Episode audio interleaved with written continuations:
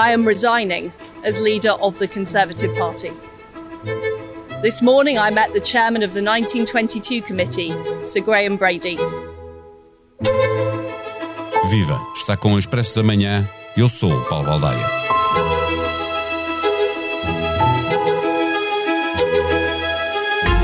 O desastre chamado Liz Truss pode permitir reabilitar Boris Johnson. O primeiro-ministro, afastado há menos de 4 meses por causa de uma sucessão de mentiras e de escândalos, admite participar na corrida à liderança do partido e do governo. Há 3 meses e meio, Boris Johnson demitiu-se porque o seu partido não aguentava mais confusão. Nos últimos dias desse governo, já não era possível encontrar gente para o executivo ao mesmo ritmo a que saíam. 2 meses depois, os militantes conservadores escolheram Liz Truss para liderar o partido e, por consequência, liderar o governo. Durou pouco. Bateu o recorde de outro conservador que tinha estado primeiro-ministro apenas 119 dias. George Canning morreu de tuberculose na década de 20 do século XIX. Liz Truss saiu por comprovadíssima incompetência ao fim de 45 dias. A passagem de testemunho de Boris para Truss demorou 2 meses, mas pressionados pela oposição e pelas sondagens, que lhes dão uma derrota pesada se houver eleições, os conservadores querem apressar a escolha de novo líder e apontam o final da próxima semana como a data em que tudo deve estar resolvido. E isso pode acontecer já na segunda-feira, altura em que acontece a primeira votação entre os 357 deputados. Para ser candidato, são precisos 100 apoios. Se só um dos putativos candidatos obtiver esses 100 apoios declarados, é imediatamente declarado líder do Partido Conservador. Rishi Sunak, que foi derrotado por Liz Truss há 1 mês e meio, aparece nas sondagens atrás de Boris Johnson, mas outros candidatos se perfilam. Será que nesta altura aos conservadores britânicos se aplica a lei de Murphy? Se pode correr mal, vai correr mal? Neste episódio, conversamos com o editor internacional do Expresso, Pedro Cordeiro. O Expresso da Manhã tem o patrocínio do BPI. Conheça as soluções BPI para investimento, poupança ou reforma mais sustentável. Saiba mais em bpi.pt. Banco BPI S.A. Registado junto do Banco de Portugal sob o número 10. Viva Pedro Cordeiro! Nesta altura, aos conservadores britânicos aplica-se a lei de Murphy? Olha, aplica-se a lei de Murphy, Paulo, mas enquanto que na lei de Murphy as coisas correm mal porque correm mal, aqui há responsáveis por as coisas correrem assim tão mal. E definidas as regras para esta sucessão, que serão mais apertadas, ainda assim volta a falar-se da possibilidade de reaparecer Boris Johnson. É a grande questão do momento.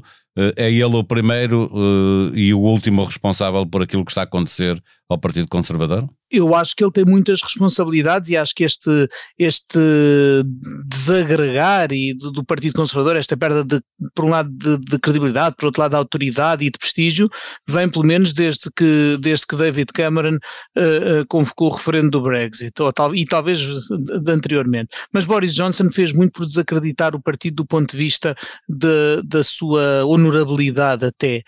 Já Liz Truss deu um espetáculo de incompetência assustador. E o facto de Boris Johnson poder voltar não é muito surpreendente, tendo em conta que aos deputados e aos militantes do Partido Conservador, e os deputados mandam, os militantes mandam de vez em quando, e nem sempre uns e outros pensam da mesma maneira. E o que acontece aqui é que os deputados perderam a confiança em Boris Johnson há cerca de 3 meses e mandaram-no embora, mas os militantes na maioria queriam que ele tivesse ficado, até porque ligam muito também à capacidade eleitoral do ex-primeiro-ministro, que ainda há menos de 3 anos conseguiu uma maioria absoluta bastante pronunciada. Com Liz Truss isto correu tão mal que as pessoas já pensam que, bom, aqueles motivos que nos fizeram afastar Boris, havia as festas ilegais na pandemia, havia o vice-chefe da bancada parlamentar envolvido em agressões sexuais, havia coisas eticamente… Havia mentiras atrás de mentiras, não é? Tudo, mentiras constantes, isso é o modus operandi de Johnson desde que é Johnson, mas além disso apesar de tudo havia a contrapartida que era nós aturamos as coisas do Johnson porque ele é uma arma eleitoral importante. Depois começou a ser menos potente como arma eleitoral e mandaram-no embora, mas nunca chegou ao ponto de Liz Truss com os conservadores com 20% nas sondagens face a 50% do Partido Trabalhista. Isto é uma coisa nunca antes vista e portanto ela é vista de uma forma tão má que torna o regresso de Johnson menos absurdo. Ainda assim, os deputados apoiaram mais Rishi Sunak do que Liz Truss, mas os militantes acabaram por escolher Liz Truss. Escolheram Liz Truss, mas a verdade é que os militantes foram confrontados com uma escolha entre Sunak e Truss, nenhum dos quais era o preferido dos militantes. Os militantes seriam preferido Ben Wallace, por exemplo, que era o ministro, que era e é o ministro da Defesa, ou Penny Mordaunt, que é agora a ministra dos Assuntos Parlamentares. Portanto, havia gente que os militantes preferiam, mas não lhes foi dada essa escolha. E agora também não vai ser dada. E agora estão a tentar, aliás, a elite chegou a ponderar das notícias que se foram ouvindo, que os militantes nem tivessem que ser ouvidos desta vez, não é? E acontecerá, se só houver um candidato, acontecerá isso. Acontecerá. A ideia aqui era que não podia ser outra vez uma coisa arrastada por 2 meses, como foi a eleição de Liz Truss, porque o país não aguentava e a situação económica, política e até internacional não se compadece com isso. Mas as regras são, portanto, que só pode ser candidato quem tiver 100 deputados ou mais a apoiá-lo, e tendo em conta que há 356 deputados, no máximo poderá haver 3 candidatos, e mesmo assim não é líquido que haja mesmo 3. Isto tudo se resolve, até segunda-feira sabemos quem são os candidatos, e logo nesse dia, depois há votações para reduzir esses candidatos, se forem 3 a 2, ou mesmo só a 1, e no final, se houver só 1, é primeiro-ministro e líder do Partido Conservador. Se houver 2, há uma votação online entre os militantes o resto da semana, para sexta-feira que vem haver já, portanto dia 28 de outubro, haver um novo primeiro-ministro a tomar posse. É realmente uma coisa muito, muito rápida. Entretanto há vários candidatos a perfilar-se, quase todos eles vêm da eleição de há mês e meio, são repetentes, não é? O próprio Sunak, que perdeu com o Liz Truss. À cabeça Rishi Sunak, porque foi à final, não é? Foi à final. Mas dirias que ele, Rishi Sunak e Boris são os favoritos ou alguns dos que estavas há pouco... São nomes a considerar, mas por exemplo Penny Mordaunt podia aparecer como uma candidata de consenso, uma vez que mostrou capacidade parlamentar, os militantes gostam dela e é alguém que fala para as várias alas do partido. Neste momento e tem um perfil mais centrista, não é? Ela é mais centrista... É, sim, tem posições às vezes até nem muito, sim, nem parece não, do Partido Conservador. Conservador, não? É verdade. Ela poderia ser uma outra hipótese.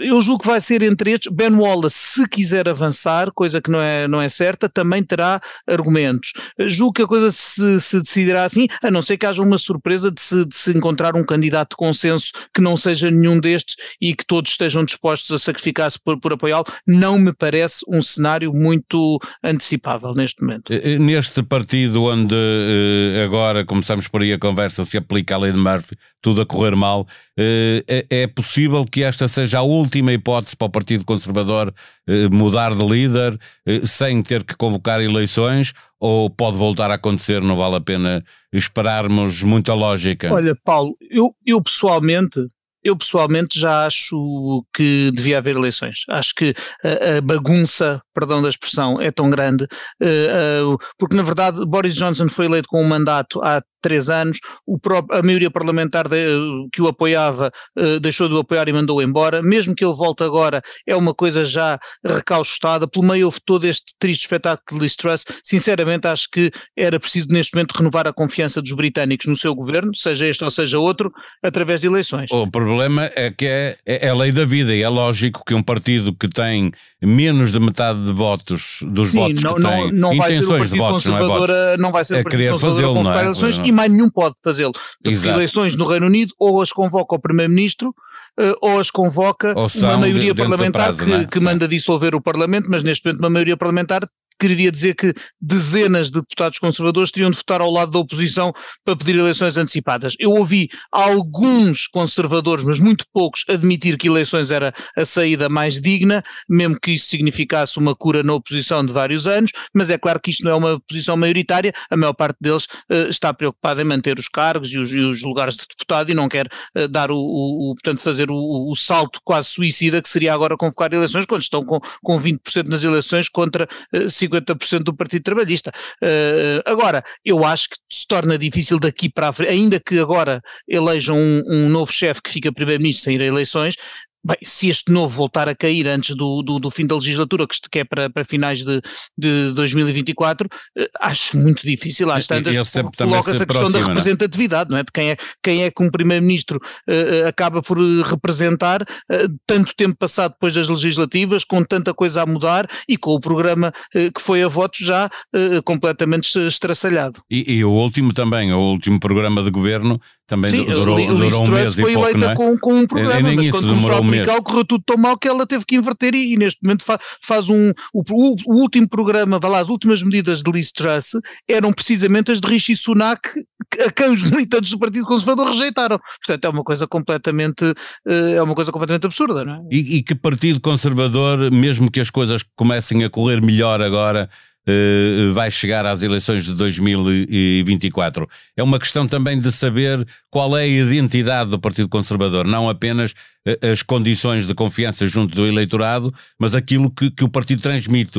O que é este Partido Conservador agora para o eleitorado britânico? Eu acho que o Partido Conservador vai ter que perceber o que é que quer ser. Se quer ser uma coisa mais encostada à direita, muito centrada no combate ao woke e às políticas identitárias e às defesas das minorias, da mesma forma que certa esquerda se fixa só nessas questões, e se quer continuar a ser um partido onde pessoas defendem o Estado mínimo sem grande sensibilidade social e com uma agenda muito, a de Truss era muito ideológica e pouco preocupada com a realidade e com as condições concretas de aplicação dessa política, versus um pragmatismo e um realismo que caracterizaram muitas vezes os melhores anos de governação, e aí digo já não exclusivamente conservadora, como também do lado trabalhista, e de forma ainda mais ampla, as governações de centro-esquerda e de centro-direita que têm alternado nas democracias e que, apesar de todos os seus defeitos, foram promovendo algum progresso social e económico nos vários países, por oposição aos governos de extremos ou menos democráticos, não é?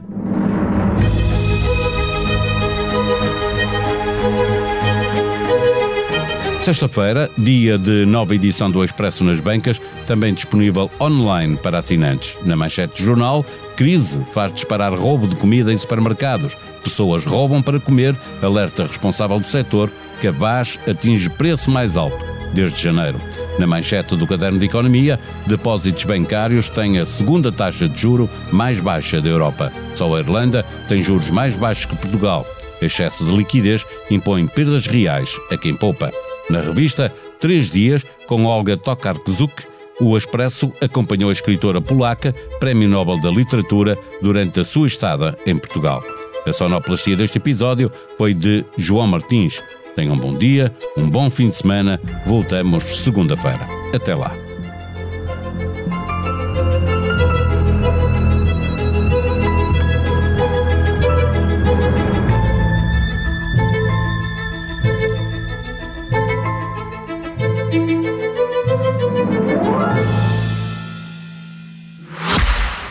O Expresso da Manhã tem o patrocínio do BPI. Conheça as soluções BPI para investimento, poupança ou reforma mais sustentável. Saiba mais em bpi.pt. Banco BPI S.A. Registado junto do Banco de Portugal sob o número 10.